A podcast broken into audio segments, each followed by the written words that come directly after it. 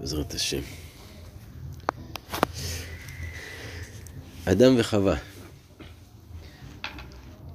יש שני סיפורי בריאה. אני אביא את הספר, שאלה מתפשטים מול העיניים. נכון, בראשית א', אה, כן, בראשית... אה, תורה, תורה קדושה.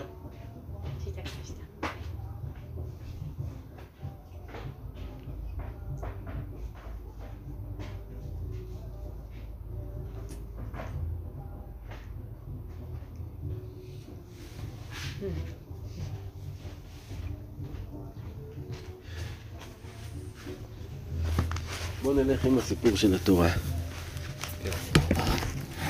איזה זכות לקרוא את הפסוקים האלה.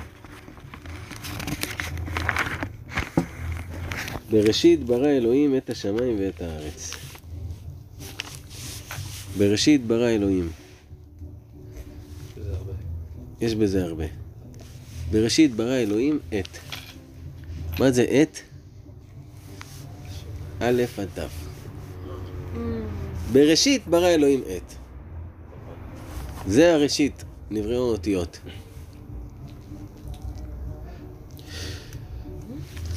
מהאותיות ברא את השמיים, מא' עד ת', ומא' עד ת' ברא את הארץ. את השמיים ואת הארץ. יש א' עד ת' בבריאת השמיים, זה האותיות הגדולות. מה זה האותיות הגדולות? זה האותיות שהן ישויות, שהן גדולות מהמלאכים. הן בריאה עצומה. אות א', עצומה. לא יודע, אין לי גודל פיזי להגיד את זה. כן.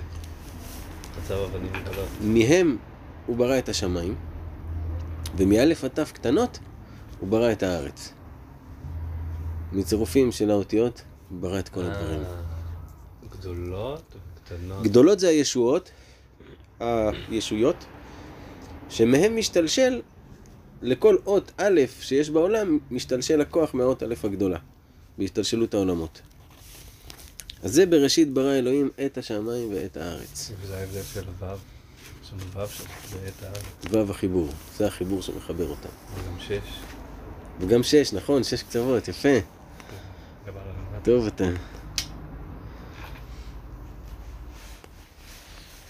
אז מכאן אנחנו לומדים עוד לימוד. את השמיים ואת הארץ, קודם כל השמיים ואז הארץ. שאם אתה רוצה לתקן, אתה צריך לתקן קודם כל בשמיים ואז בארץ. אנחנו רואים, יש את הברכה. אה, עושה שלום במרומיו. עשה שלום במרומיו, הוא יעשה שלום עלינו. קודם שיהיה שלום במרומיו. איפה זה מרומיו? השכל שלך. זה השמיים והארץ. השמיים זה מבחינתך הרוחני, והארץ זה הביטוי הגשמי של זה. קודם אתה צריך לתקן ברוחניות, ואז בגשמיות. כן, קודם אתה צריך להבין, בבינה, להבין את הדבר, ואז הגוף שלך יכול לפעול לפי ההבנה הזו. אבל אם תנסה לכפות על עצמך בלי ההבנה, זה יהיה קשה יותר, אם בכלל זה יצליח. כן. זה רק מנסה לעשות בעצם מתוך ה... כי השאיפה היא את השמיים ואת הארץ. קודם כל השמיים, קודם שיהיה בשמיים, ואז ממילא זה מסתדר בארץ, זה משתלשל ככה. השתלשלות המלאכים והכוכבים והכל. והארץ הייתה תוהו ובוהו וחושך על פני תהום, ורוח אלוהים מרחפת על פני המים. איך זה היה נראה, אין לי מושג. מי שינסה לתאר לך את זה, תדע שהוא מדבר שטויות. כל אחד לפי מה שמשער. אבל על ורוח אלוהים מרחפת על פני המים, אני שמעתי דבר מאוד יפה. מה זה ורוח אלוהים מרחפת על פני המים? זה שהאדם טובל במקווה, כשהוא מוציא את הראש שלו מהמקווה, רוח אלוהים מרחפת שם.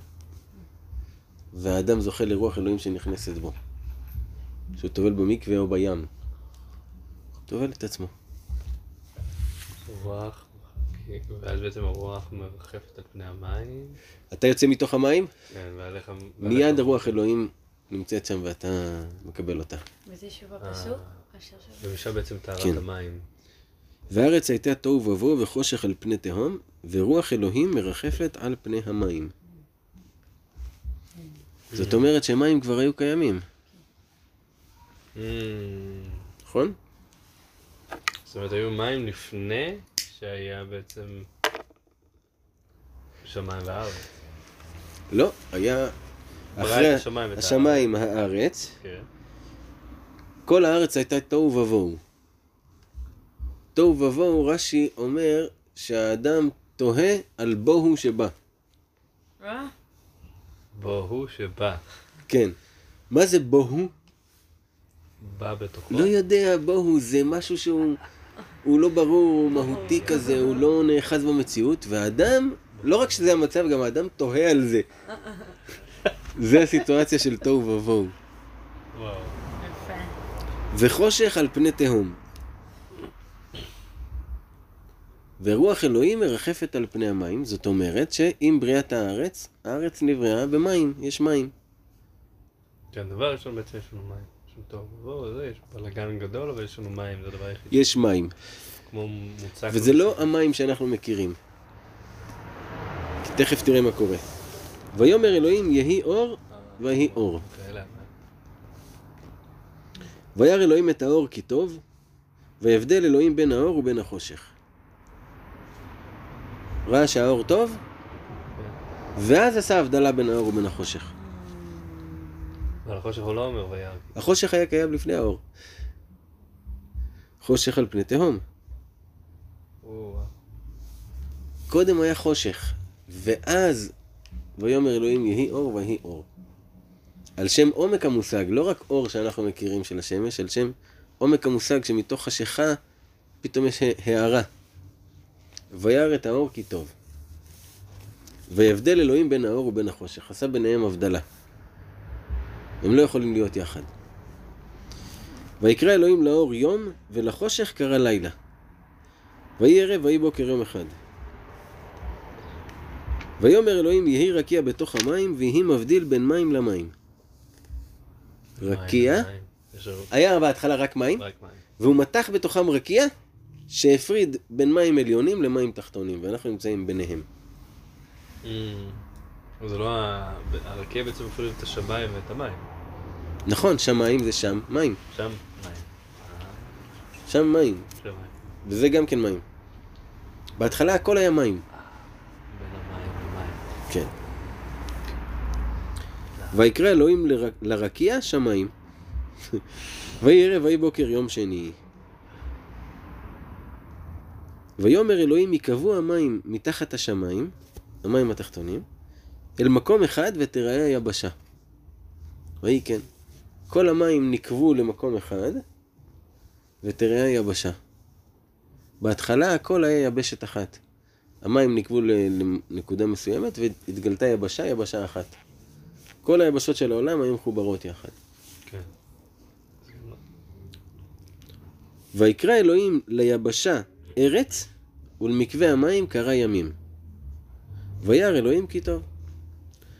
ויאמר אלוהים, תדשא הארץ דשא עשב מזריע זרע עץ פרי עושה פרי למינו אשר זרעו בו על הארץ ויהי כן. כל ההצמחה. ותוצא הארץ דשא עשב מזריע זרע למינהו ועץ עושה פרי אשר זרעו בו למינהו וירא אלוהים כי טוב. ויהי ערב ויהי בוקר יום שלישי. נדלג לאדם וחווה. יום רביעי ברא את המאורות, יום חמישי, יכול לשאול? כן, יש, אה, הוא קורא לש... לרקיע שמיים. אז יכול להיות שבעצם, כאילו, עדיין יש מים עליונים שנמצאים בעצם מעל. כן, עוד מעל. עוד מעל השמיים. הרי הרקיע הרקיע- זה כל השכבה הזאת שאנחנו, שהמדע כביכול מצא אותה כריק, כן. כל זה זה רק רקיע אחד. חז"ל כותבים שרקיע זה מהלך של 500 שנה. זאת אומרת. זאת אומרת 500 שנה על מהירות האור. זה המרחק בין רקיע לרקיע. Mm. יש שבעה רקיעים. ואנחנו, אני חושב, ברקיע השלישי נמצאים. רקיע כל, ה, כל מה שהמדע מתאר כהחלל והריק שמסביב וזה, כל זה. שבעה רקיעים, אנחנו בשלישי. אנחנו עכשיו כבר ברביעי. בצוואר לדעתי. בצוואר. לדעתי.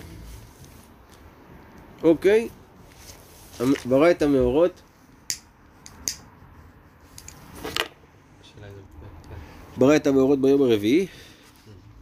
ביום החמישי ברא את החיות ואת הדגים וכל הדברים האלו, וביום השישי ויאמר אלוהים נעשה אדם בצלמנו כדמותנו. וירדו בדגת הים ובעוף השמיים ובבהמה ובכל הארץ ובכל הרמס הרומס על הארץ. זה כלל אצלנו שכל דבר נברא בשביל הדבר שאחריו. בסדר היררכי. מכל דבר ישתלשל לדבר שאחריו. כן, וירדו, לרדת. זאת אומרת, כל מה שנברא עד האדם הראשון, נברא כדי לשמש אותו. נברא לטובתו. הוא ה... כל העולם נברא, ואז שם אותו שם כדי שיהיה בעולם. אוקיי? וירדו בדרגת הים. למה הוא שם אותו? שהוא ירדה בהם מלשון רודן. שהוא ישלוט בכל הבריאה. אדם הראשון, מה שהוא היה אומר, כולם היו כפופים אליו. בשביל להציע? וירד. זאת אומרת, צלמנו כדמותנו, בעצם האלוהות ירדה אל, אל הבהמות. אל, ה- אל האדם הזה. אל, אל, אל, אל, אל, אל דגת הים. זאת אומרת, אל ה... וירדו דגת- בדגת הים ובעוף השמיים. ויברא אלוהים את האדם בצלמו, בצל אלו... בצלם אלוהים ברא אותו, זכר ונקבה ברא אותם. זה הסיפור הראשון של הבריאה. שמעת? ביחד. זכר ונקבה ברא אותם. זאת לא הייתה חווה, Mm, זאת הייתה פלונית. השם של הקליפה, שלא כן. טוב להגיד את שמה. נכון. הם נבראו אה, גב אל גב, ואז הוא ניסר אותם. והם למעשה היו גוף אחד ש- שנפרד, בעלי אותו כוח ואותה עוצמה.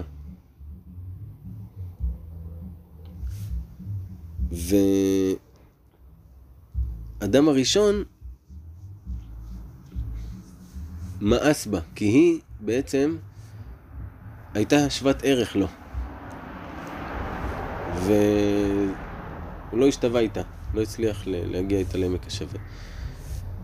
והיא עזבה, והאדם הראשון אה, פרש מאשתו ועשה מה שעשה. זה הסיפור הבריאה הראשון. ויברך אותם אלוהים, ויאמר להם אלוהים פרו ורבו ומילאו את הארץ, וכבשוה הורדו בדגת הים ובעוף השמיים ובכל חיה הרומסת על הארץ.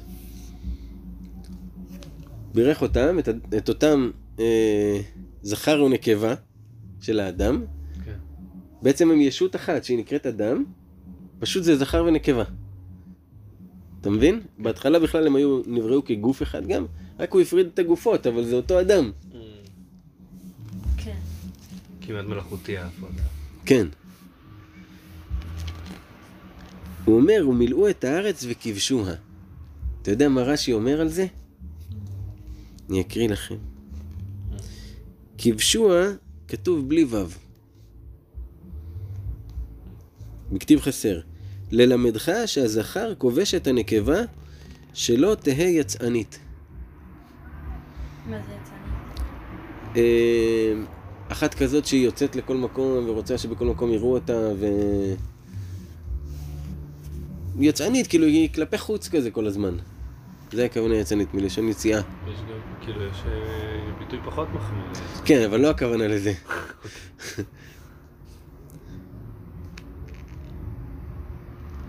ועוד ללמדך שהאיש שדרכו לכבוש מצווה על פריה ורבייה ולא האישה.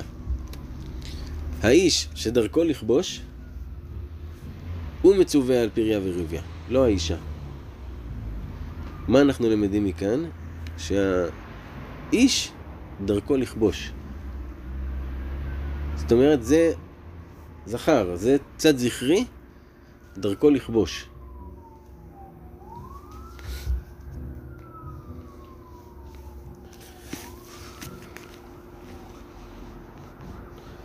ולאחר מכן, וירא אלוהים את כל אשר עשה, והנה טוב מאוד, ויהי ערב, ויהי בוקר יום השישי.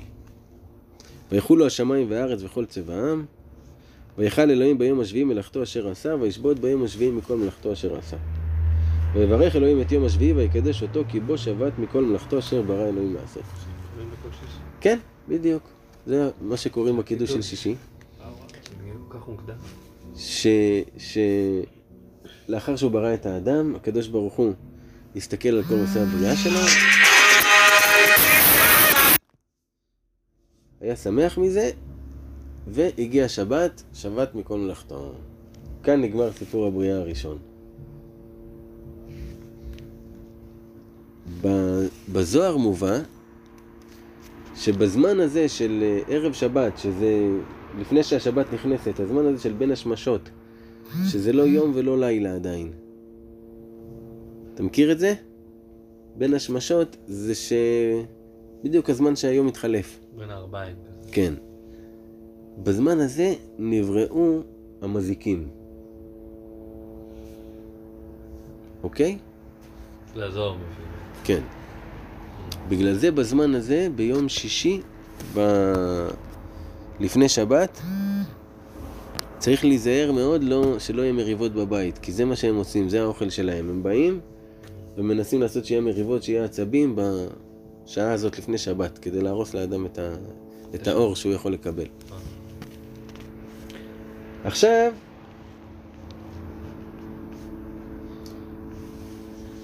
סיפור הבריאה השני. אלה תולדות השמיים והארץ בהיברעם.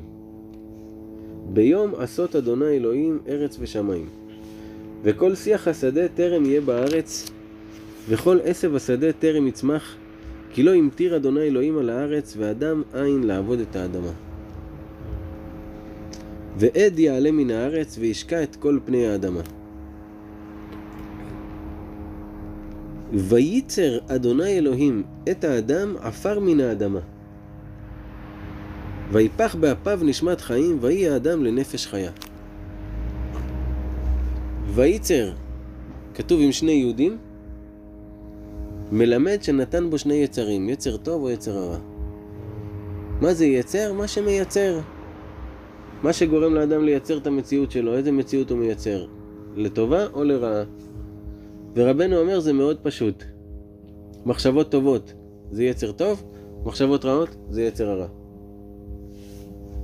מפשט את זה לכדי כך. כן. זה היוד. זה היוד של. שתי יצירות, יצירה לתו, יצירה לביש. עפר מן האדמה, ויפח באפיו נשמת חיים. ויתה אדוני אלוהים גן בעדן מקדם, וישם שם את האדם אשר יצר. לאחר מכן, הקדוש ברוך הוא נטע גן בעדן.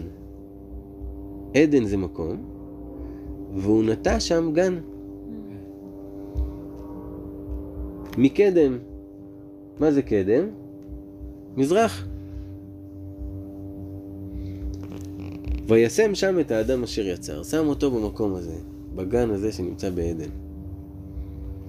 ויצמח אדוני אלוהים מן האדמה כל עץ נחמד למראה וטוב למאכל, ועץ החיים בתוך הגן, ועץ הדעת טוב ורע. עץ החיים. תראה איזה יופי. ויצמח אדוני אלוהים מן האדמה, כל עץ נחמד למראה וטוב למאכל. ועץ החיים בתוך הגן. ויש גם עץ אחד שהוא עץ החיים. ועץ הדעת טוב ורע. ועוד עץ, דעת טוב ורע. ונהר יוצא מעדן להשקות את הגן, ומשם ייפרד והיה לארבעה ראשים, שם האחד פישון, הוא הסובב את כל ארץ החבילה, אשר שם הזהב.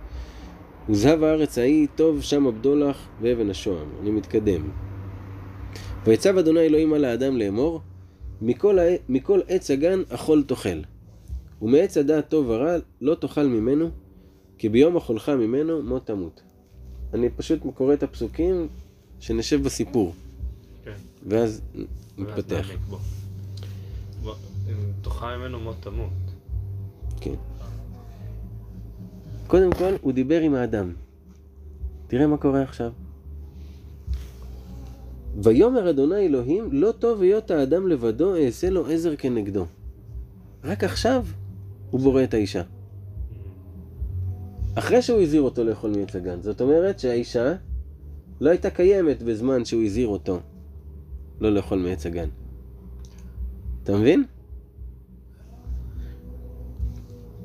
לא טוב היות האדם לבדו. לא טוב, אני רואה שלא טוב לו לבד. אעשה לו עזר כנגדו. רש"י כותב, אם זכה, עזר. אם לא זכה, כנגדו להילחם. מה? אז אומרים, אם זכה, שהוא זיכך את עצמו, היא עזר. אה, אבל אם לא זיכך את עצמו, היא כנגדו. היא פה כדי לזכך אותו. אמ, וזה באמת גם אולי האיכות המתמדת. זאת אומרת, אם אתה עובד עם ה- עם ה- עם ההזדככות, אז זה יכול להיות... שם זה בא לידי ביטוי. כן, חד משמעית. אבל גם כשהיא נגדו, אז היא... היא כדי לחדד אותו. כן. אבל היא אפילו לא יודעת מה קורה. תכף אנחנו נדבר על זה. וייצר אדוני אלוהים מן האדמה כל חיית השדה ואת כל עוף השמיים ויבא אל האדם לראות מה יקרא לו. וכל אשר יקרא לו האדם נפש חיה הוא שמו.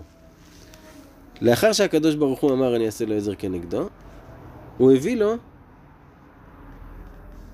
הוא יצר מן האדמה את כל חיות השדה ואת כל עוף השמיים. והביא אותם אל האדם. ואמר לו, תן להם שמות. איך לקרוא לכל אחד מהם. אז כתוב שהוא בא על כל החיות, הוא שכב עם כל החיות, כי הוא רצה לדעת אותם, זה נקרא ידיעה. והוא ראה שזה לא טוב לו, לא היה לו נחת בזה, זה לא היה לו סיפוק. כן. אבל ככה הוא ידע איזה שם לתת לכל חיה. ויקרא אדם שמות לכל הבהמה ולעוף השמיים ולכל חיית השדה ולאדם לא מצא עזר כנגדו. בכל הבריאה אין עדיין עזר לאדם, הוא לא מצא נחס באף אחת מהחיות. ויפל אדוני אלוהים תרדמה על האדם. וישן ויקח אחת מצלעותיו ויסגור בשר תחתנה. מה זה צלעותיו? זה לא הצלעות שאנחנו מכירים. צלע זה צד. צלעות המשכן, זה הצדדים, זה לא צלעות כאלה. אמ, זה בעברית משובשת. אז הוא לקח מאחד מהצדדים שלו, וסגר בשר תחתנה, סגר את זה בבשר, ויבן אדוני אלוהים את הצלע אשר לקח מן האדם לאישה, ויביאיה אל האדם. ויבן אדוני אלוהים, כתוב, למה כתוב ויבן ולא וייצר? מלמד שנתן בה בינה יתרה. שלאישה ניתנה בינה יתרה, את היכולת להבין דבר מתוך דבר הרבה יותר ממה שניתן לגבר. זו איכות של אישה. כן. מקודם למדנו שלזכר יש איכות שהוא כובש, לאישה יש איכות שהיא מבינה דבר מתוך דבר. כתוב, מה זה ויבן? מלמד שקלעה לחווה. שהקדוש ברוך הוא לקח את חווה וכלה צמות בשערה. ואיפה אותה, ואז ויביאיה אל האדם. הוא לקח אותה ואיפה אותה והביא אותה. ומכאן קראתי בספר, הבית היהודי, שהוא הביא את העניין הזה, מכאן שהאישה צריכה תמיד להתחבב על בעלה ולהתייפות בשבילו. כי זה מה שיוצר את המשיכה, זה טבוע בבריאה. אפילו הקדוש ברוך הוא עשה את זה לאדם, כי הטבע של, ה, של הגבר שהוא נמשך ליופי של האישה. אז האישה תמיד צריכה לחשוב על זה ולהקפיד על העניין הזה של להיות יפה לבעלה. לא כמו שאנחנו רואים שלפעמים האישה בבית היא... אני מדבר איתכם פתוח, כן? בגלל שאתם רק שניכם. לפעמים האישה בבית יכולה להזניח את עצמה, וכשהיא יוצאת החוצה היא מתלבשת והיא יוצאת וזה. היא צריכה להיות גם בבית יפה לבעלה. זה חוק שנתבע. ואז האדם מתעורר, ויאמר האדם, זאת הפעם עצם מעצמי ובשר מבשרי, לזאת יקרא אישה, כי מאיש לוקחה זאת. עכשיו נחה דעתו בחווה, התקררה דעתו בחווה, זאת הפעם עצם מעצמי. הפעם זאת תהיה עצם מעצמי, Mm. ובשר מבשרי. פה אני מרגיש את החיבור. יודע אותי. לזאת תיקרא אישה. אה, היא- לא היה איש קודם. לא- לא- הוא איש. הוא איש, כי הוא אומר, לזאת תיקרא אישה, כי מאיש לוקחה זאת. האישה, הוא הוסיף לה את הה, ובסוד האותיות, הה היא האות הנקבית, היא האות שמסמלת את האישה. Mm. לא, הוא הוזכר קודם ששמו זה איש. לא, לא הוזכר. לא הוזכר. אז קודם הייתה אישה, ואז מתוכה בעצם יש את האיש. נכון, נכון. קטע מעניין, וגם, אה, טוב, לא יודע, לי היה מעניין את, ה, את זה שהוא, הוא בעצם עד, עד שאלוהים לא מפיל עליו תרדמה ולוקח ממנו, זה, הוא בעצם לא ישן, נכון, אין לו שינה. נכון, זאת אומרת, הוא תמיד ער. נכון מאוד. לא הייתה שינה. את השינה, וגם הוא עוד לא אכל מעץ אה, הדעת, אז גם אין מוות. נכון. נכון, אחת משמעית, אחי. על כן, יעזוב איש את אביו ואת אמו, ודבק באשתו, והיו לבשר אחד. מה זה על כן? על שם החיבור הזה של אדם וחווה הראשונים, יעזוב איש את אביו ואת אמו. כל אחד צריך לעזוב את בית אביו ואת בית אמו. רגע, זה גם עכשיו פעם ראשונה מובא לנו אימא ואבא. נכון, שבכלל לא יודע לי אמא ואבא. אבל אני אסביר לך מה זה. הסיפור הבריאה השני, הוא נכתב מזווית שונה. כן.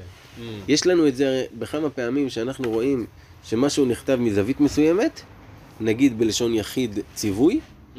ולאחר מכן משהו שנכתב בגוף אה, שלישי עבר. כן, הבנת? כן, כן. אז זה מגיע מזווית, מבט. בדיוק, של כאילו מישהו שכבר אחרי הרבה זמן, אומר לך את המסקנה הנלמדת מזה. אה, אה, אוקיי. כותב, ה... כותב ה... הזווית הזאת, שזה הקדוש ברוך הוא בעצם. כן, נו, טוב, פשוט מביא לך עוד זווית. זו כבר, הסיטו... זו, כבר... זו כבר המציאות הקיימת. עכשיו נפר... נפרט את, ש... את שקרה. בדיוק. הוא בדיוק. שם בעצם דברים. אבל זה באמת מעניין שהאיש, אה, אה, כאילו האיש יוצא מהאישה רק אחר כך, והוא אומר אימא ו... אבי ואימו. אביו ואימו, והוא צריך להתנתק בעצם. זאת אומרת, כאילו כמו כל אדם יוצא מתוך אישה, יש לו את זה, ואז הוא צריך להתנתק בעצם ממי שהביא אותו, ולהתחבר חזרה ל- לאישה, לאישה שלו. לאישה שלו. כן. שזה בעצם בשר מבשרו, זה עוד קודם ל... בעצם לאימא ואבא שלו. כן. כן. כי- יפה הבאת. שזה עוד יענו קודם בביצה והתרנגולת, אז התרנגולת הייתה לפני אחי. לפני, ואז היא יצאה, ואז היא דמיינה את עצמה כזה, ופתאום היא הבינה שהיא חוזרת בכלל. זה חגיגה. שלמה. אה, אתה לחזור לפסוק עם אבי ואמו? אני- כן, בטח. אני אלך לשירותים רגע, ברשותכם. אה, פה יש לך, כן, לא, זה אתה יוצא פשוט מהדלת. ותופס פינה בטבע. זה הכי טוב. על כן יעזוב איש את אביו ואת אמו. אה, פה, פה, פה. ממש פה. דלת סתרה. הופה! וואו, ממש? זהר, לאט לאט. אה, טוב. כן. על כן יעזוב איש את אביו ואת אמו ודבק באשתו, והיו לבשר אחד. שכל אחד צריך לעזוב את ההנהגות שהוא, של הבית שלו. זאת אומרת, הרבה פעמים מצפים איזה ציפייה מבן הזוג שהוא יהיה כמו האבא. נגיד גד, גדלת באיזה בית מסוים שהסטנדרט היה ברף מסוים. צריך לעזוב את ההסתכלות הזאת. הבנת? בתורה אומרים את זה. כן, ולדבוק במה שיש לך. ולהיות בשר אחד עם הדבר הזה. הבנת? כאילו בדילמה הזאת שיש בתוך המוח, זה הפתרון. יופי. כן. נכון לשני הצדדים אגב. נכון לכולנו. ולפסוק הבא נחכה לאיתי.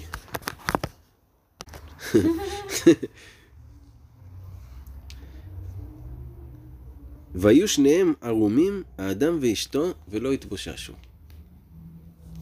מה זאת אומרת לא התבוששו? מלשון בושה. לא התבוששו אחד מהשני. שניהם ערומים, הכל סבבה, הכל פנני. והנחש היה ערום מכל חיית השדה אשר עשה אדוני אלוהים. מה זה היה ערום? ערמומי.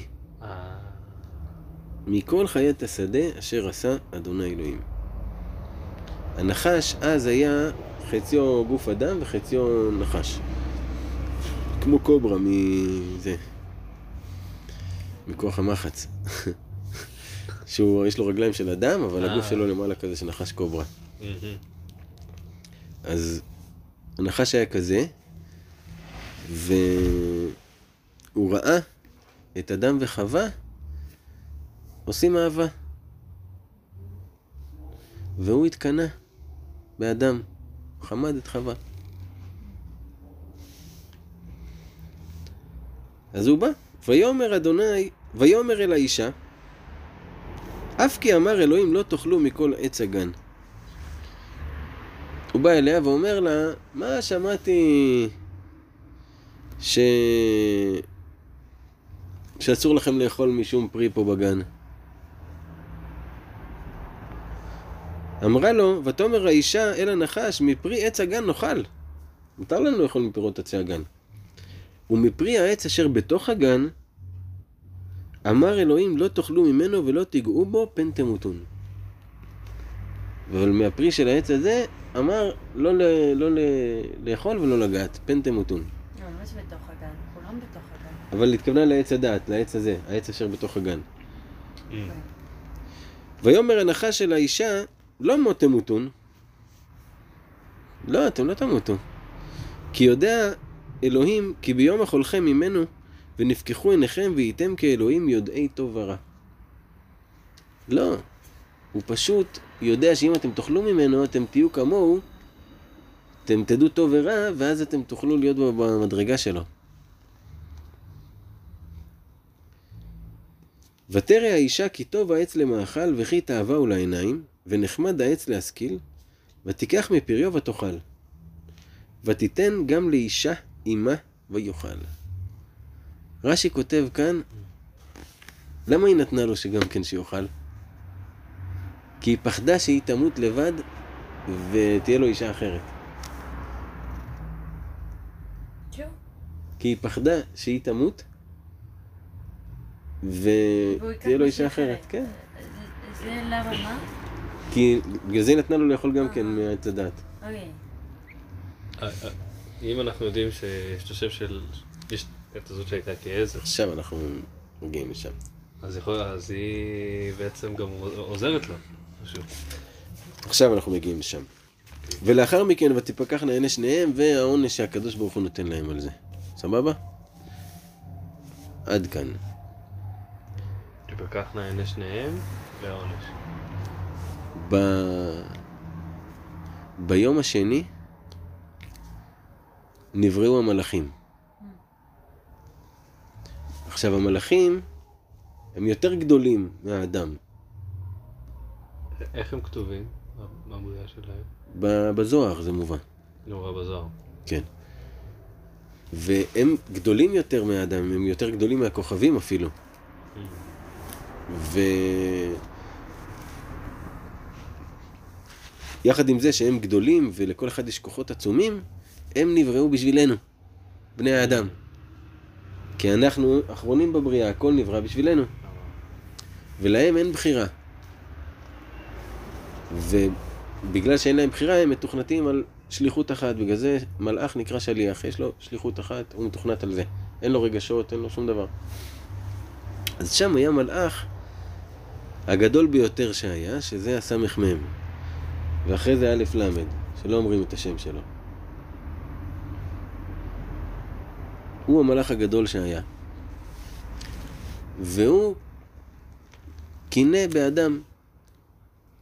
מובא בזוהר שלפני שהאדם נברא, הקדוש ברוך הוא בא למלאכים והתייעץ איתם. מה אתם אומרים, נברא אדם? כל מלאך אמר לו, לא, לא כדאי לברוא אדם שהוא עתיד לחטוא לפניך. לא, לא כדאי לברוא אדם בגלל שזה וזה.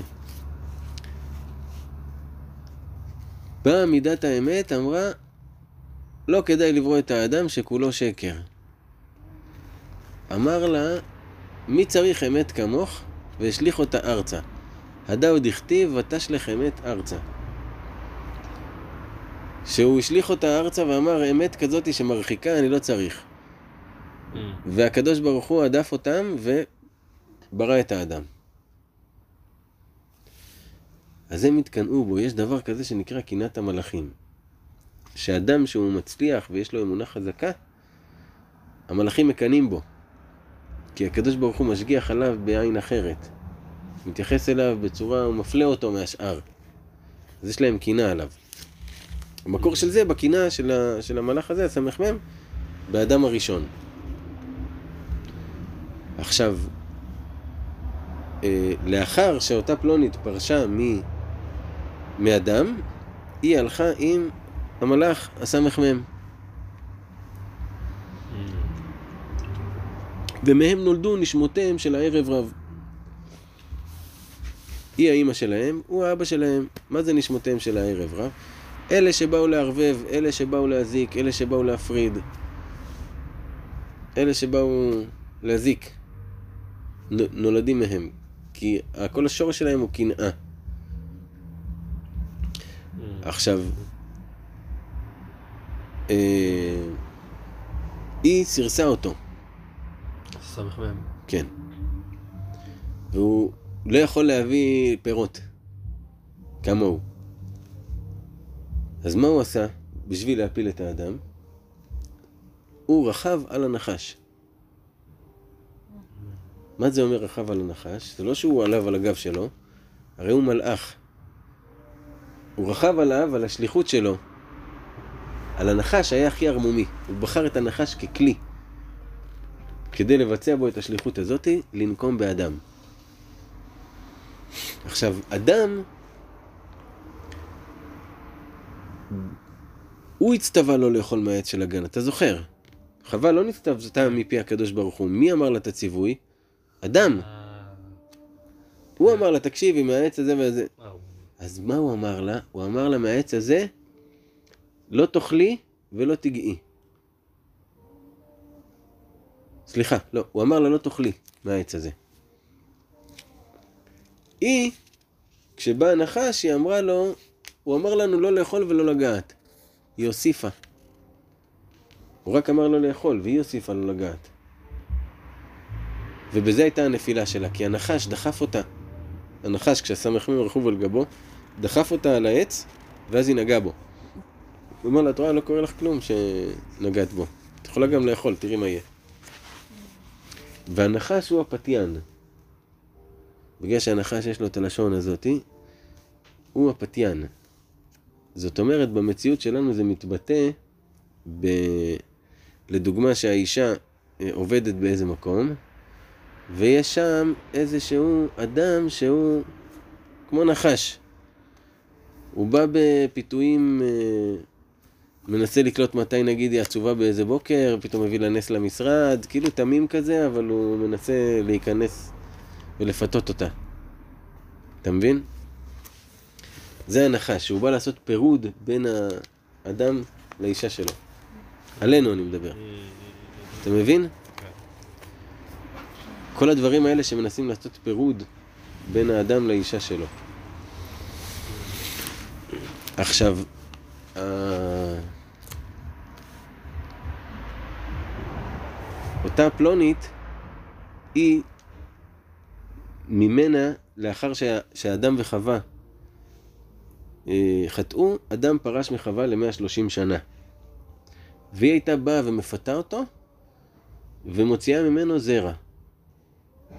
ובזרע הזה אה, היו מופרים המזיקים, בעצם, ל-130 שנה. ואז אדם חזר בתשובה כביכול, והלך עם אשתו, והביאו את קין. עכשיו, כתוב שהנחש הטיל זוהמה בחווה. שהנחש בעצם שכב עם חווה. והוא הטיל בה זוהמה, וזה נקרא זוהמת הנחש. והזוהמה הזאת היא, היא בעצם נטבעה בכל בני האדם שיש להם גוף מבשר ודם. וצריך, רבי נחמן מביא, שיש דברים שצריך לעשות שמחליפים את האור של הנחש. שמורידים מעל האדם את זוהמת הנחש, אבל זה טבוע בכל בני האדם. ומהזיווג הזה שלהם נולד קין. קין היה ממזר. חווה הראשונה, האם הראשונה, בעצם. בגדה באדם. עם הנחש. כן. אתה מבין? ומזה נולד קין, שזה הפסולת, ולאחר מכן האדם חזר אל חווה, והם הביאו את... אה, לא, הבל היה יחד עם קין, שהוא הרג אותו, לאחר מכן הם הביאו את שת, אחרי המאה שלושים שנה האלו. אז שת שממנו הושתת העולם, הוא בעצם הילד שממנו האנושות המשיכה. כי קין, הוא, הורידו אותו לארץ התחתונה. הוא הוגלה לשם. אבל בני קין היו עולים ומתרבים, ויתרו הוא בעצם מבני קין. הקיני. כל מקום שכתוב הקיני, זה מדובר על בני קין. שושלת קין. כן. עכשיו, הם הם בעצם הערב רב? לא, הם בני קין. בני קין. ערב רב זה הילדים של הסמ"ם והפלונית. אה, אוקיי, בכלל... אה, כי, כן. כי גם בעצם בקין הרי יש את הנחש. נכון, זה עוד. סוג אחי, יש כמה אויבים. זה עוד סוג, זה, אה. כן, זה כל, זה כל הצד הזה. עכשיו, הביטוי שלהם, זה פה סיפור הבריאה, בגלל זה זה נשמע כמו איזה מיתולוגיה כזה. כן. אבל זה מה שמובא בזוהר בעצם שקרה בא, באותו. אותו המעמד. ומסיפור הבריאה הזה, אנחנו למדים את כל הנושא של גבר ואישה. כן. שהזכר בעצם הוא המשפיע, והנקבה היא המושפעת. לראיה, הראיה הכי מופשטת ופשוטה שיש, היא נוצרה ממנו. אמ, אתה מבין? זאת אומרת שהיא בהכרח מושפעת ממנו כי הוא יצר אותה. לא הוא יצר אותה, אבל היא נוצרה ממנו. כן. ב- במשל הזה, כביכול מתוך הגוף. אבל בנשמות, מתוך... יורדת נשמה אחת שהיא מתחלקת לשני גופים. זה פה וזה פה, כל אחד חי חיים, מסעות, עניינים, אם זוכים, הנש... הנשמה מתאחדת להיות שוב אחד, אמנם בשני גופים, אבל שוב אחד.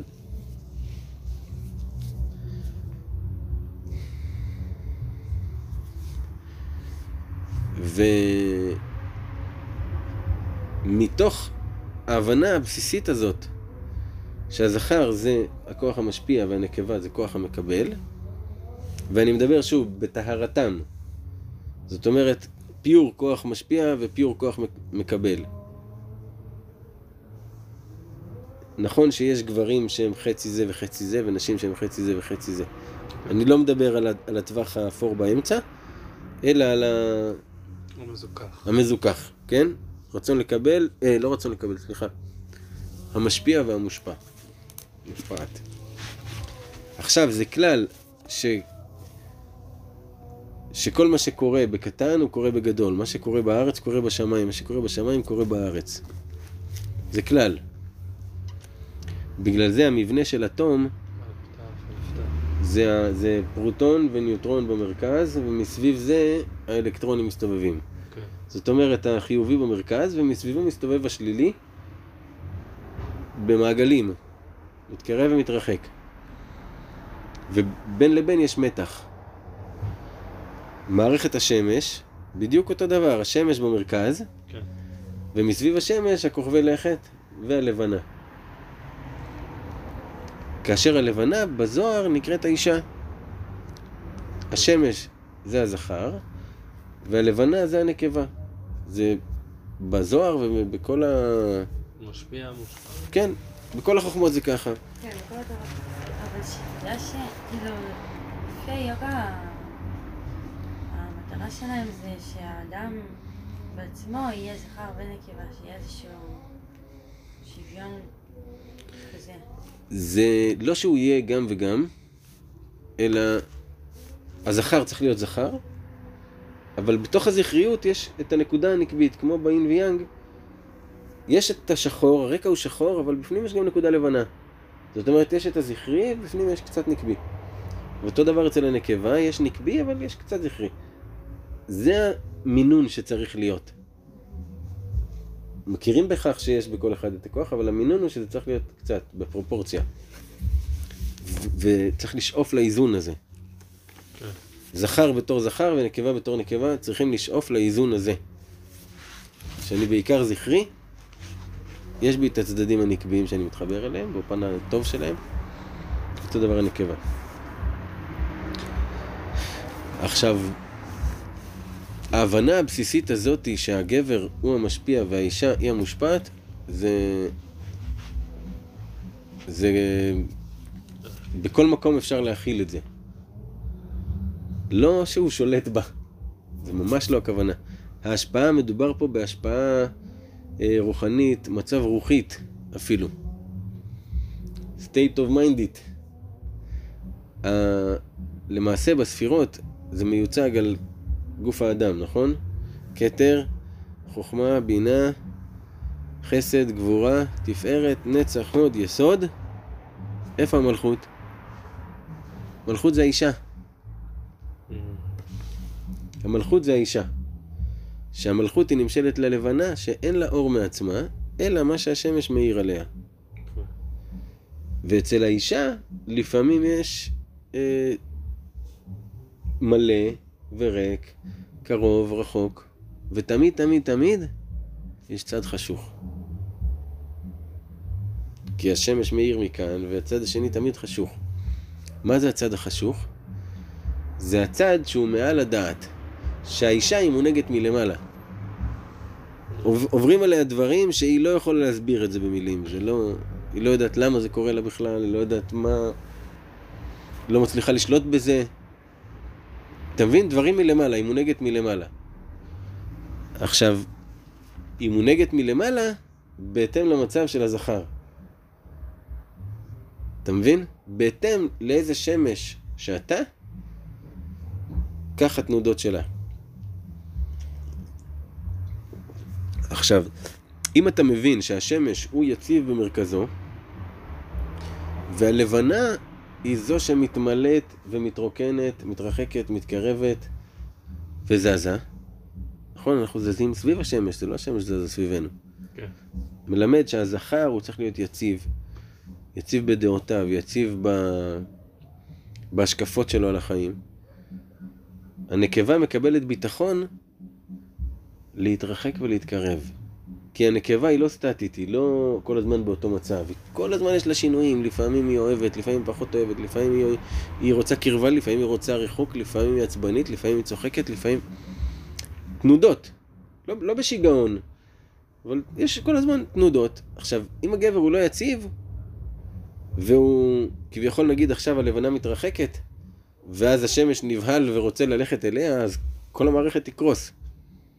הוא חייב להישאר יציב ולתת לה שהיא מתרחקת עד איפה שהיא צריכה להתרחק. ואם הוא נשאר יציב, היא מסיימת את המחזור שלה וחוזרת. והוא צריך להיות אמיץ, שלא לפחד מזה. הוא צריך להיות כל כך יציב ולדעת, אני שמש ואני מאיר ללא קשר לירח. השמש מאיר ללא קשר לירח. מאיר מצד היותו שמש. כן. אתה מבין? והכל תלוי בזה, ביציבות של הגבר. ברגע שהוא, יש לו את היציבות הזאת עם עצמו, זה מבוסס נטו על עצמו, על האמונה. ככל שאתה, יש לך יותר אמונה בדרך שלך ובמי שאתה, ואתה מונע מתוך האמונה הפנימית הזו, אמונה זה החיבור לצד הרגשי. בגלל זה זה מה ש- מה שמשפיע על האישה. האמונה שלך משפיעה על האישה, כי האמונה זה הצד הנשי שבך. אז ברגע שאתה חזק ואיתן באמונה שלך במי שאתה ובדרכך, ככה האישה מרגישה יותר ביטחון להיות הירח שחג סביבך. אתה מבין? ולדעת שיש את, ה... הקנאת המלאכים הזאת, שכשיש דבר כזה שהוא חיבור של, שתי, של נשמה בעצם, של שני גופים, ויש פוטנציאל לכך שהם יהיו תחת חופה וקידושין, אז המלאכים מקנאים ורוצים לעשות פירודים במקום הזה.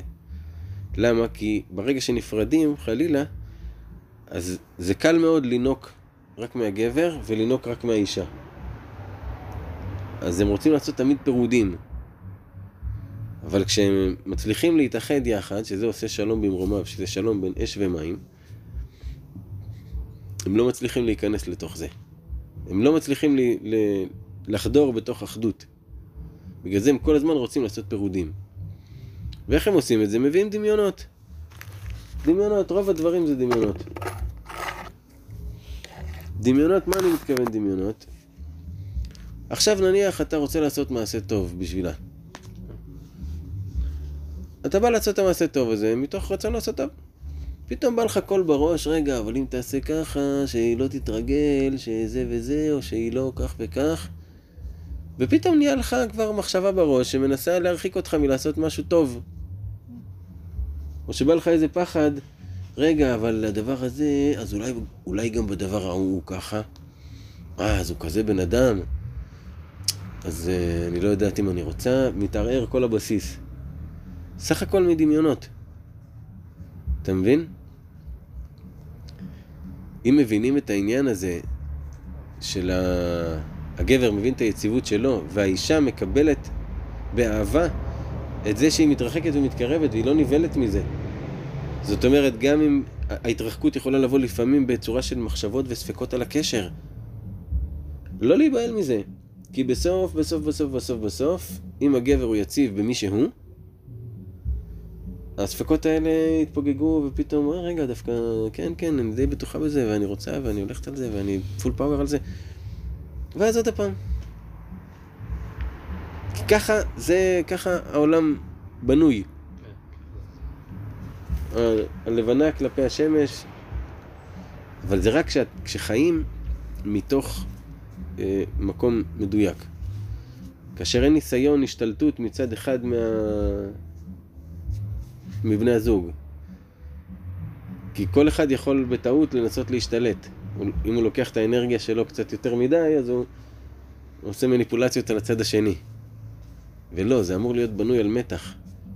ומתח הוא בהכרח מכך שאתה לא יודע מה יהיה. אתה, אתה לא משתמש בדמיון שלך לדמיין מה יהיה. זה שאתמול היא אמרה ככה, זה לא אומר שהיום היא תגיד ככה.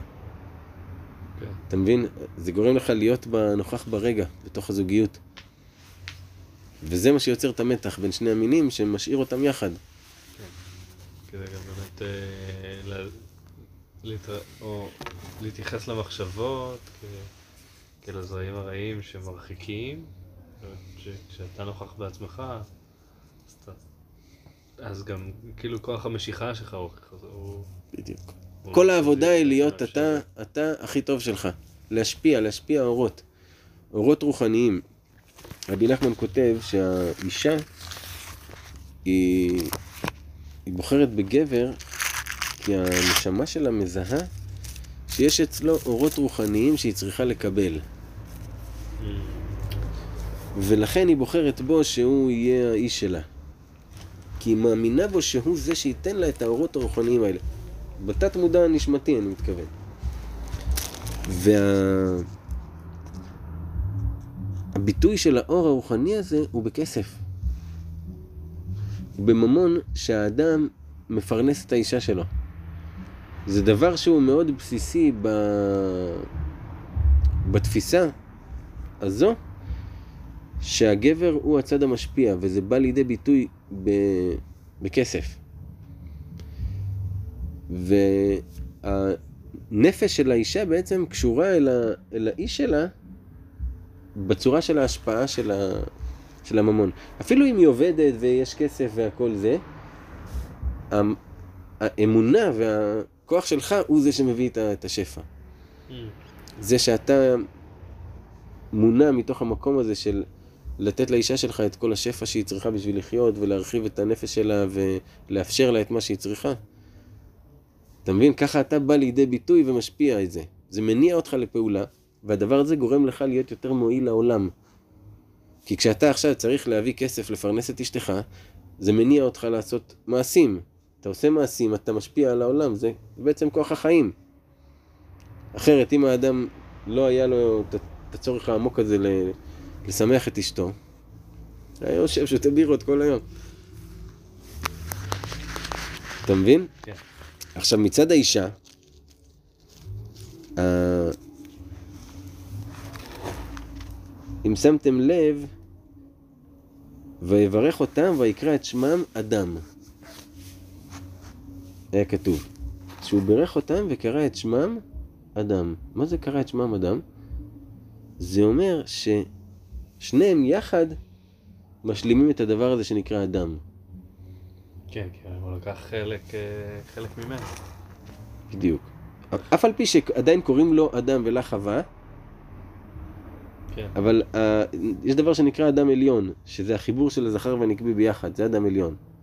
אדם, הוא יכול להיות לבד, הוא אדם בפני עצמו. זאת אומרת, גבר שהוא לא נשוי, הוא יכול לחיות ככה, מכיוון שהוא אדם בפני עצמו. אבל אישה שהיא לא נשואה, שאין לה זכר שישפיע עליה, זה, היא נמצאת במצוקה ואין לה בעצם, היא ירח שכל הזמן חשוך. והיא צריכה אור. אישה צריכה שמש שתשפיע עליה. ואילו הגבר הוא שמש שהוא מאיר מצד עצמו. זה אמנם עצוב שאין לה, אין לה, אין, אין לשמש למי להעיר.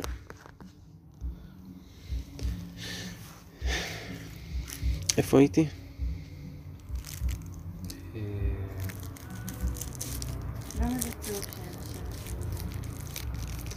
כי אני אומר לך את זה, כשבתקופות שאין לך למי להעיר, זה עצוב לך. שמש רוצה, אף על פי שהוא מאיר מצד עצמו. אבל האינטראקציה הזאת עם הלבנה, היא מה שנותן לו את החיים, היא נותנת את המשמעות.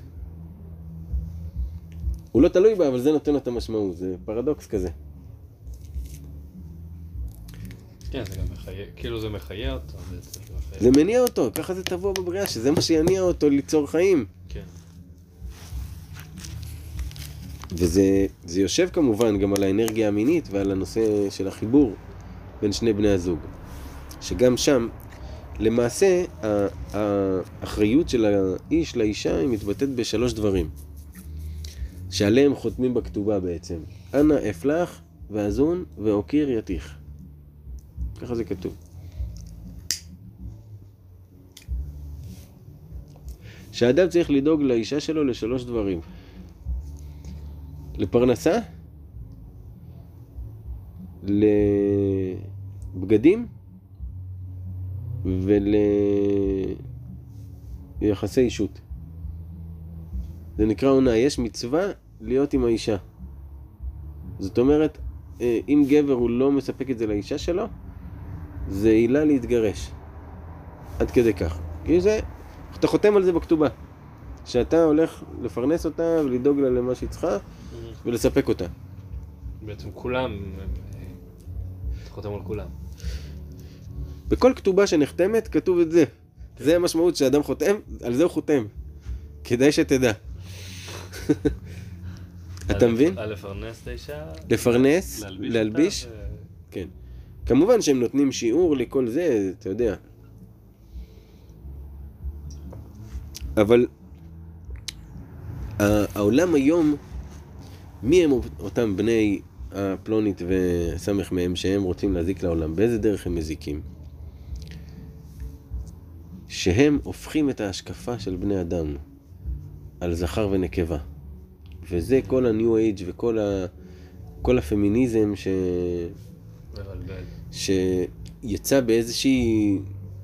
משהו לא ברור, שהנשים הן המפסידות הגדולות ביותר בסיפור הזה. כן, על, על מנת ליצור גברים מסורסים ו, ונשים שהצד החזק שבהם הוא הצד הגוף, הגופני. זאת אומרת, הם מייקרים את החיצוניות של האישה ולא את הפנימיות של האישה. אתה מבין? כן. ויחד עם זה הם מסרסים את הגברים. אתה מבין? והם עושים את זה בתקשורת ובסדרות. קראתי כתבה במגזין מאוד מעניין, מגזין אפוק. אתה מכיר? כן. כתבה על הפמיניזם הרדיקלי ששם לאויב, שם לו לאויב את התא המשפחתי. ובעצם מראה שמשנות ה-70 הפמיניזם הרדיקלי נלחם בתא המשפחתי, וואו. כדי שגברים ונשים להפריד ביניהם. אף על פי שסטטיסטית מוכח שיוצאים ילדים יותר מוצלחים מתא משפחתי בריא. הם מתעלמים מהנתון הזה, והמגמה בהוליווד, אם תשים לב, הם הביאו שם רשימה של סרטים, שכולם בסרטים יש להם רק או אבא או אימא. נמו, מת, אבא, מתה אימא שלו ישר על ההתחלה, יש לו אבא. פוקהונטס, יש לה רק אבא. בת הים הקטנה, יש לה סבא. אה, מי? במבי. במבי. כל הסרטים אה, מציגים מודל משפחתי כזה. למה? מה האינטרס הגדול? ולקחת את הכוח הרוחני. לשבור בעצם את ה- את הכוח של היישום. כי אדם כאינדיבידואל, הוא לא יכול לעשות כלום, הוא עלה נידף ברוח. חייב. אז מה הם אומרים? בוא נהפוך את כולם לאינדיבידואליסטים, תספק לעצמך את כל מה שאתה צריך, תהיה אנדרוגינוס. לכאורה. כן. כל הצרכים שאתה צריך אתה יכול לספק לעצמך, רק תהיה מופרד מהאחר. רגע, אבל אנדרוגין, אה, זה- זה גם ביטוי, אנדרוגינוס, הוא גם ביטוי ביהדות. כן, זה זכר ונקבה יחד, זה, זה, יש ילדים שנולדים ככה. נכון. יש טומטום שהוא נולד שהוא אין לו לא זה ולא זה, שהוא סתום, ויש אנדרוגינוס שיש לו מערכת כזו וכזו יחד. כן. כן, זה ביטוי ביהדות. אבל יוצרים את זה כן עם שני אנשים. מה זאת אומרת? יוצרים את זה, אפשר להגיע לזה, לאנדרוגינוס הזה, על ידי זכר, על זיווג. כן, כן, כן, זה ילדים, זה בעצם נקרא מוטציה, כי הם עוברים איזשהו ניתוח. לבחירת אחד המינים, זה תהליך מאוד מסובך. כן. של לבחור מה הילד הזה יהיה, בן או בת, ולהחליט על ידי זה. על כל פנים, מה שמנסים ליצור פה, האינטרס הרוחני שלהם, הוא ש... לתפוס את האדם כאינדיבידואל, כי זה מאוד קל לינוק ממנו. מה הם יונקים ממנו? אתם יודעים מה הם יונקים? שלו. חכמינו כותבים, סליחה, זה פסוק בתורה, נחש עפר לחמו. מה הלחם של הנחש? מה האוכל של הנחש? עפר. כל אוכל שהוא אוכל הוא בטעם עפר, זה הקללה שלו. הרי הוא בולע את הדבר, פשוט מעכל אותו, אין לו טעם לכלום, אבל המזון שלו מצוי בכל מקום. שהקדוש ברוך הוא אמר לו, יהיה לך אוכל בכל מקום, אל תפנה אליי. יש לך כל מה שאתה צריך, אל תפנה אליי. זה הקללה שלו. כן.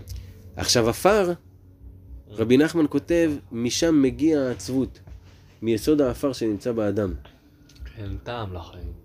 בדיוק. כשהאדם הוא בעצבות, זה מאכיל את הנחש הקדמוני, וזה נותן לו כוח רוחני. זה האוכל שלו. זה מה שהם מנסים לינוק. והדרך הכי טובה לינוק וליצור אנשים עצובים, זה לבודד אותם, רגשית, נפשית, אומרים לו, תספק את עצמך בהכל. טוב, הוא מספק את עצמו בהכל, אבל הוא לא מסופק, הוא מרוקן, הוא גמור. כן, אין לו כלום. הוא גמור, והיא גמורה. וככה הם יונקים, כי זה מביא את העצבות. אתה מבין? בגלל זה, הקדושה העליונה ביותר בדור הזה, זה לזכות להתחתן כדת משה וישראל תחת חופה וקידושין, ולחיות יחד בשלום, אהבה, אחווה ורעות. להצליח, שזה יהיה משימת החיים. פשוט מאוד, שזה משימת חייך, לחיות עם אישה בקדושה. מה הכוח של החופה וקידושין? החופה היא לא סתם בצורה כזאת מרובעת, היא חופה את שניהם. היא בעצם הייחוד הרוחני, שוב פעם, של שתי הנשמות האלה, ש- בעצם הנשמה הזאת, עם שני הגופים. ונותנים את ברכת שמיים עליהם. יש ברכה, יש חתימה, שזה זה. כן, שוב, בהנחה שהכל מתנהל כפי שתיארנו. ו... ואז צריך לשמר את זה ולהחיות את זה. שזה כבר אה, עוד. ועוד. הקידושין אבל זה באמת הייחוד. זה מייחדים את האישה לגבר. כן, והם נהיים אחד. מה זה לייחד? להפוך את זה לאחד. להפוך את זה לאחד. להפוך את זה לאחד, ו... וכאחד יש להם כוח. עכשיו, מה רבי נחמן אומר? דבר מעניין מאוד. מתוך שהאדם חותם על הדבר הזה, של אה, לפרנס ולדאוג לשלוש דברים האלו, נותנים לו מהשמיים את הממשלה שהוא צריך בשביל לעשות את זה. זאת אומרת, נותנים לו מהשמיים את הכלים כדי שהוא יוכל לפרנס אותה ולדאוג לה לכל מה שהיא צריכה. אל תדאג מזה. זה מה שאומרים לך. ו- ועוד מוסיפים ואומרים, אבל זה בעצם מגיע אליך. אתה חייב להעיר אותו על, אה, על האישה שלך. בדיוק, כאילו, אל תדאג מזה, שזה לא ידאיג אותך. כמו שעם ילדים, וזה אני ראיתי על הבשר שלי. רבי נחמן כותב שאל תדאג לילדים שלך מאיפה לפרנס אותם, מאיפה לגדל, שלא תחשוב על זה לפני שאתה עושה ילד. כי ברגע שהם מגיעים, מגיע גם הפרנסה שלהם, מגיע כל מה שהם צריכים לנשמה שלהם. זה פשוט עובר דרכך. זה עובר דרכך, כן. כן. אתה רק אל תחסום את זה, בוא נגיד. בדיוק. ככה, כאילו זה בא. בדיוק. זה האורות לא שאתה צריך להשפיע. זה בשבילם. כן. אתה ערוץ בשבילם. אה, וואו. טוב, מה שהערוץ בשבילם. אתה צריך להיות שמש בתוך עולם של ירח וכוכבים. אתה מבין? להידמות למערכת העליונה, זה התכלית שלך. אתה יודע שהמורמונים, אתה יודע מה זה מורמונים? כן.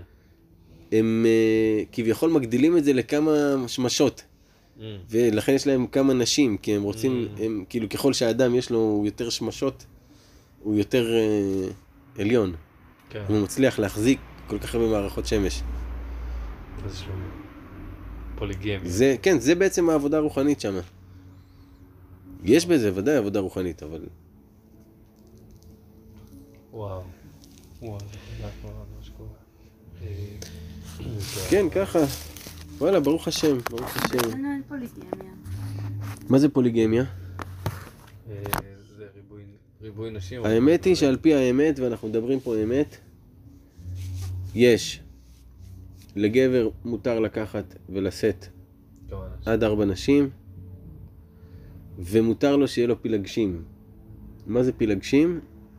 פילגש זו אישה שהיא טובלת והיא מיוחדת אליך. זאת אומרת, היא לא שוכבת עם עוד אנשים, אלא היא... יש ביניכם איזשהו ייחוד. Mm, היא לא נשואה לך, אתה לא מחויב לה לשלוש דברים האלה. עכשיו, מה ההיגיון שבזה? לכאורה זה מפלה או כל מיני דברים כאלו, מה ההיגיון שבזה? מכיוון שהנקבה היא מושפעת, ברגע שהכלי שלה מלא, באופן טבעי אין לה צורך לעוד. באופן טבעי. כי הכלי מלא. להבדיל, הגבר, הוא, אין לו כלי שמתמלא, הוא ממלא כלים. אז יש גברים שהאור שלהם הוא כל כך גבוה, שהם צריכים למלא עוד כלים. ובשביל האנשים הספציפיים האלה, התירו את הדבר הזה של ריבוי נשים ו... ופילגשים. כמובן שזה היה מותנה כל הזמן בכך שיש לאדם כסף כדי לפרנס את זה. בדרך כלל יש לי ספר מאוד מעניין, זה ספר שלם שהוא נקרא ריבוי נשים ב- ביהדות. הוא מבוסס על הגניזה בקהיר. הגניזה בקהיר יש שם כל מיני כתבים מכל העולם של שאלות שהרבנים היו שואלים ביניהם מה עושים במצב כזה וכזה. אז לומדים משם המון על החיים של הקהילות באותה תקופה. אז הוא מביא שם כל מיני מכתבים על uh, אדם שהיה לו אישה שנייה או אישה שלישית, כל מיני שאלות שנוגעים לנושאים האלה. והוא כן בונה איזשהו פרופיל שמתאים לאותה תקופה שנשים היו נשענות על הגבר בפן הכלכלי בעיקר. עכשיו, אישה שהיא התגרשה או שהיא התאלמנה או שהיא מכוערת או שיש בה איזשהו משהו והיא לא מצליחה להתחתן, אז היא בוחרת להיות אישה שנייה. כי יהיה פה מישהו שידאג לה, יהיה פה מישהו שיפרנס אותה, יהיה פה מישהו שיעשה כך וכך. או אישה שבוחרת להיות פילגש, שהיא טוב לה בחיים שלה, במציאות שלה, אבל היא... יש פה מישהו שמספק אותה, בא, מדי פעם עושה קניות, מדי פעם זה וזה. אז היא בוחרת להיות פילגש של האדם הזה בידיעה מלאה. מבינה? כן. זה מאוד אינדיבידואלי, מאוד תלוי מי, ה... מי הגבר. אבל אם, אם נאמר, יכול להיות מצב הפוך, שלאישה יש כלי מאוד גדול והגבר לא... זה... קודם כל זה יכול להיות, אבל החיסרון הוא בגבר, כן. לא באישה. זאת אומרת, הגבר צריך למלא את הכלי של האישה. אה, זאת אומרת, הגבר צריך... אה, אם יש לה כלי גדול, תגדיל את עצמך כדי שזה יספק את זה. כן. רק אז אתה יכול לעבור לעוד שמש, לעוד ירח, אבל לפני שאתה ממלא כלי, אז אתה לא יכול להתפזר על החיים שלך. לא, אבל גם אמרתי, אני אומר הפוך, אולי אה, כדי למלא את האישה. לא מצינו דווקא את זה, אחי. אם תסתכל היסטורית, יש אולי איזה שבט אחד איפשהו באפריקה שמתנהגים ככה, אבל... בעולם לא ראית את זה. באזור שלנו. כי זה אנחנו כבר במצב שהוא מעורבב, ערב רב ערבבו את הדעת של כולם. אם תבדקי, ואני בדקתי את זה אישית, כל מי שהיה בפולימריה, בסופו של דבר נפגע מאוד, ויצא משם עצוב. איזה כמה עצב יש? יצא ממנו עצוב, יש שם המון עצב, יש שם נגיעה בעצבים חשופים, יש שם דברים שהנפש לא יכולה להכיל. זה לא, בכלל לא, בכלל לא הדרך, זה הערבוב הכי גדול של, ה, של האנרגיות הזכריות והנקביות מזוויות שלא צריכות להתערבב בכלל. לא, זה נורא, אני הייתי עמוק בתוך המקומות האלה ו... לא מאחל לאף אחד את הדברים שהיו. אני יודע, אני דיברתי עם כמה אנשים שיצאו שבורים מהסיפור. על הזמן. כן. ממש, ממש שבוע. אה, כן, וגם אני רואה את זה לימים, מה קורה שם. אנשים העילות שלהם מתערבבות מדי, ומתעוררים בסוף הם לבד. כי כמו, כמו החמיצו את, ה, את, ה, את הזכות או את היכולת להתאחד עם הנשמה. כן. כן. ויש את העניין החשוב מאוד, שהוא השמירה של הזרע. כן. זה מאוד מאוד חשוב, זה בפן בתור רוחני. וזה עם ההזנה בעצם של אה, הפלונית, סליחה. זה בעצם ביהדות, בפרט בתורת רבי נחמן, יש עיסוק מאוד מאוד מאוד מאוד מאוד בנושא הזה של הזרע, כן. של שמירת הברית, שהאדם בעצם ישמור את הכוח הזה אצלו. כן. עכשיו רק תנסה לדמיין מה זה האנשים שהיו אז בזמנו, כמו נגיד תיקח את הבעל שם טוב שעליו מובא, שהוא הזריע רק את כמות הפעמים של הילדים שהיו לו. והיו לו שלושה ילדים. או, זה שלוש פעמים שהוא הזריע. יחד עם זאת הוא קיים את המצוות עונה, הוא היה עם אשתו, הוא, הוא חתם לזה, אבל הוא הזריע רק שלוש פעמים. אז זאת אומרת שבעצם בשמירה, אז זהו, גם ב, ביחסי אישות, זה בעצם הגדלה של הכוח הרוחני. חד משמעית. וגם לא, לא לשחרר הרי לפלוני. בדיוק. כי אם זה משתחרר לשם, אם שופכים בחוץ לצורך העניין, היניקה של זה היא של החיצוניים. והבעל שם טוב מביא שזה גם עושה לאדם כל מיני צרות בחיים. עכשיו, אם כי אני חושב ש... סתם, פשוט יצא לי קצת בזה לחקור. ה- הארי, הארי אומר שאם זה מח- מחזק את המערכת יחסים, את הקשר, אז... אז... כן, כן, כן. בבינו לבינה, שזה בייחוד של איש ואישה שהם כבר אה, זה של זו וזו של זה, כן. זה התנהלות אחרת. אבל כשאדם נגיד שופך פה על האישה הזאת ושם זה, החיצונים יונקים מזה, ועושים לו ערבובים בתוך החיים שלו. לכן, באיש ואישה שהם נשואים כדת משה וישראל, ההזרעה צריכה להיות בתוך האישה. למה? אם כבר האדם בוחר להזריע, והמינון הנכון הוא, אני שמעתי את אה, מנטק צ'יה,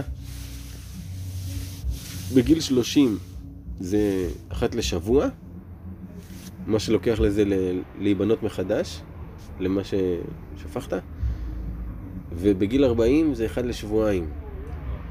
כל הזמן הזה האדם צריך לשמור את עצמו. עכשיו אנחנו רואים דבר דומה ביהדות, שיש משנה מאוד מעניינת, שאומרת כמה זמן, כמה פעמים אדם צריך לפקוד אה, את האישה.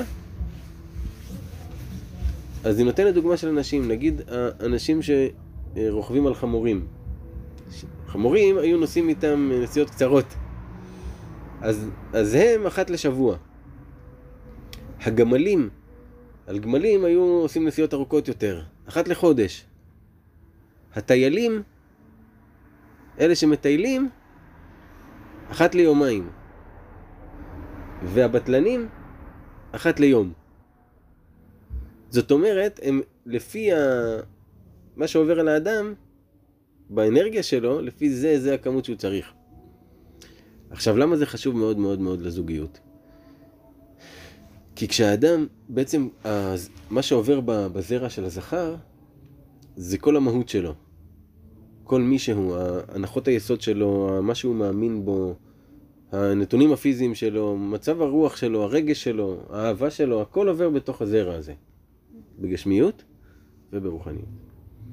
וכשהוא מזריע בתוך האישה, היא בעצם מקבלת את כל האורות הרוחניים משם. ואפילו אם לא נהיית מזה הפריה של ילד, נהיית הפריה של כל הכוחות הרוחניים. בעצם שהגבר העביר לאישה. וככה האישה קולטת, היא לא קולטת בדיבורים שאתה תסביר לה. Mm, זה לא עובר דרך הכלי הזה, לא אוקיי. דרך המוח, זה עובר. איך אמרת? אה, אמרת ממש עכשיו שבעצם האישה לומדת מ- מקבלת. מתוך להבין. אה, כן, בינה יתרה. בינה יתרה, בדיוק. זאת אומרת, היא מבינה מתוך הדבר. זאת אומרת, כן. היא ממש, ככה היא יודעת. זה לא דרך השכל, אישה היא, היא מבינה דברים, לא יודע מאיפה, אני לא יודע, היא אישה, אולי מתוך. מתוך הרחם, אין לי מושג. כן, אומרים אה, נשים דעתן קלה. נכון, כי זה לא בדעת, זה בבינה. בינה היא מעל הדעת, הבינה היא מעל הדעת. בטח. אה, כי בעצם זה דעת זה בין חסד לגבורה. זה תולדה בעצם. ובדיוק, של בינה זה, לא. זה פה, ב- במוחין, מוח שמאל. כן. ובלב. Mm. אז שוב, אבל כל הדברים האלה הם כשה, כשהזוג הם היו תחת חופה וקידושין. אתה מבין? וככה יוצרים בעצם שלום בית. אתה יודע שיש, שוב, גמרא, ששני אמוראים נפגשו אחד עם השני, ואחד מהם היה כבר זקן. אז שאל, מה זה אמור? אמוראים זה אלה שהיו בגמרא, בתקופת הגמרא. Mm. תנאים זה בתקופת המשנה, והאמוראים זה בתקופת הגמרא. Mm.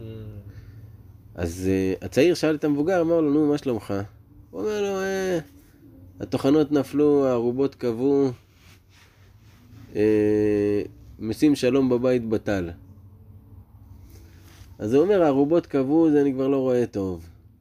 הטוחנות נפלו, זה השיניים שלי כבר אה, לא טוחנות טוב. משים שלום בבית בטל, זה שבטל לו כוח הגברא, אה, השם ישמור. כן. אבל מה רואים מכאן? איך הוא קרא לזה? משים שלום בבית. כל הקבלה בנויה על החיבור הזה של גבר ואישה. כל שיר השירים, קודש קודשים, בנוי על החיבור הזה של איש ואישה. הביטוי הגשמי של זה, זה פה בעולם הזה. והאישה, הדבר הכי טוב שאת יכולה להשלים, לעשות, זה להשלים ולאהוב את היותך אישה, ולחקור מה זה נשיות, לא בעידן המודרני. מה זה נשיות, מה זה להיות אישה באמת של הדברים,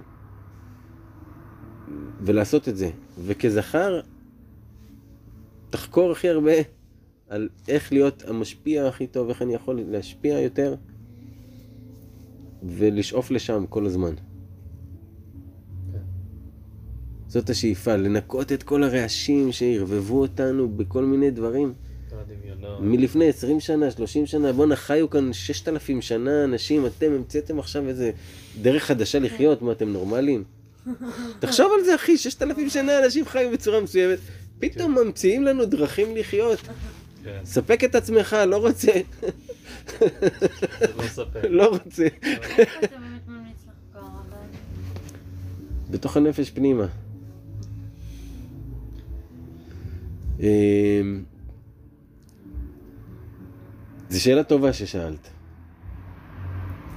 איפה אני ממליץ לחקור? בספרים של, ה... של השלום בית של היהדות. יש ספר נפלא מאוד שנקרא הבית היהודי, של הרב שמחה הכהן קוק. זה שני כרכים, מאוד מדויק, מאוד מעניין. אמ, ספר גאוני שלדעתי באמת הוא ה... דייק ברמות הכי גבוהות, זה גברים ממאדים נשים מנוגה. Mm. הוא זה- ממש... אה, אבל אתה אומר זה מוכר. אה, מדבר את ה... זה אוניברסלי אחי. וואו. זה אוניברסלי. כי זה דווקא מאוד... אה, כאילו, הרבה, הרבה פמיניסטיות, אני זוכר מאוד. אה, לא, ממש לא פמיניסטי, הוא עושה וואלה. הבדלה מאוד ברורה בין המינים, והוא גם מביא מילון ל... למה הזכר אומר, מה האישה שומעת. איך הזכר צריך לדבר כדי שהאישה תשמע את מה שאתה רוצה. וזה אחרת ממה שאתה מתנסח. אתה מבין? אולי לא אני, אבל אני חושב כן, שזה אתה להיות, יודע, אה, היית- נו, אתה יודע, אבל כאילו, מה שזכר מצוי. אני אלך, חשבתי, אני אלך שם. את יכולה גם אה, אחריו, כאילו, זה... לא, יאללה, בחוץ, לא, יהיה לי כאן. יאללה. גם שם זה דרך בחוץ. אה? גם שם זה דרך בחוץ. לא. תעשי whatever you feel. אני? אה, מצד שני. דוחפת? דוחפת. כן.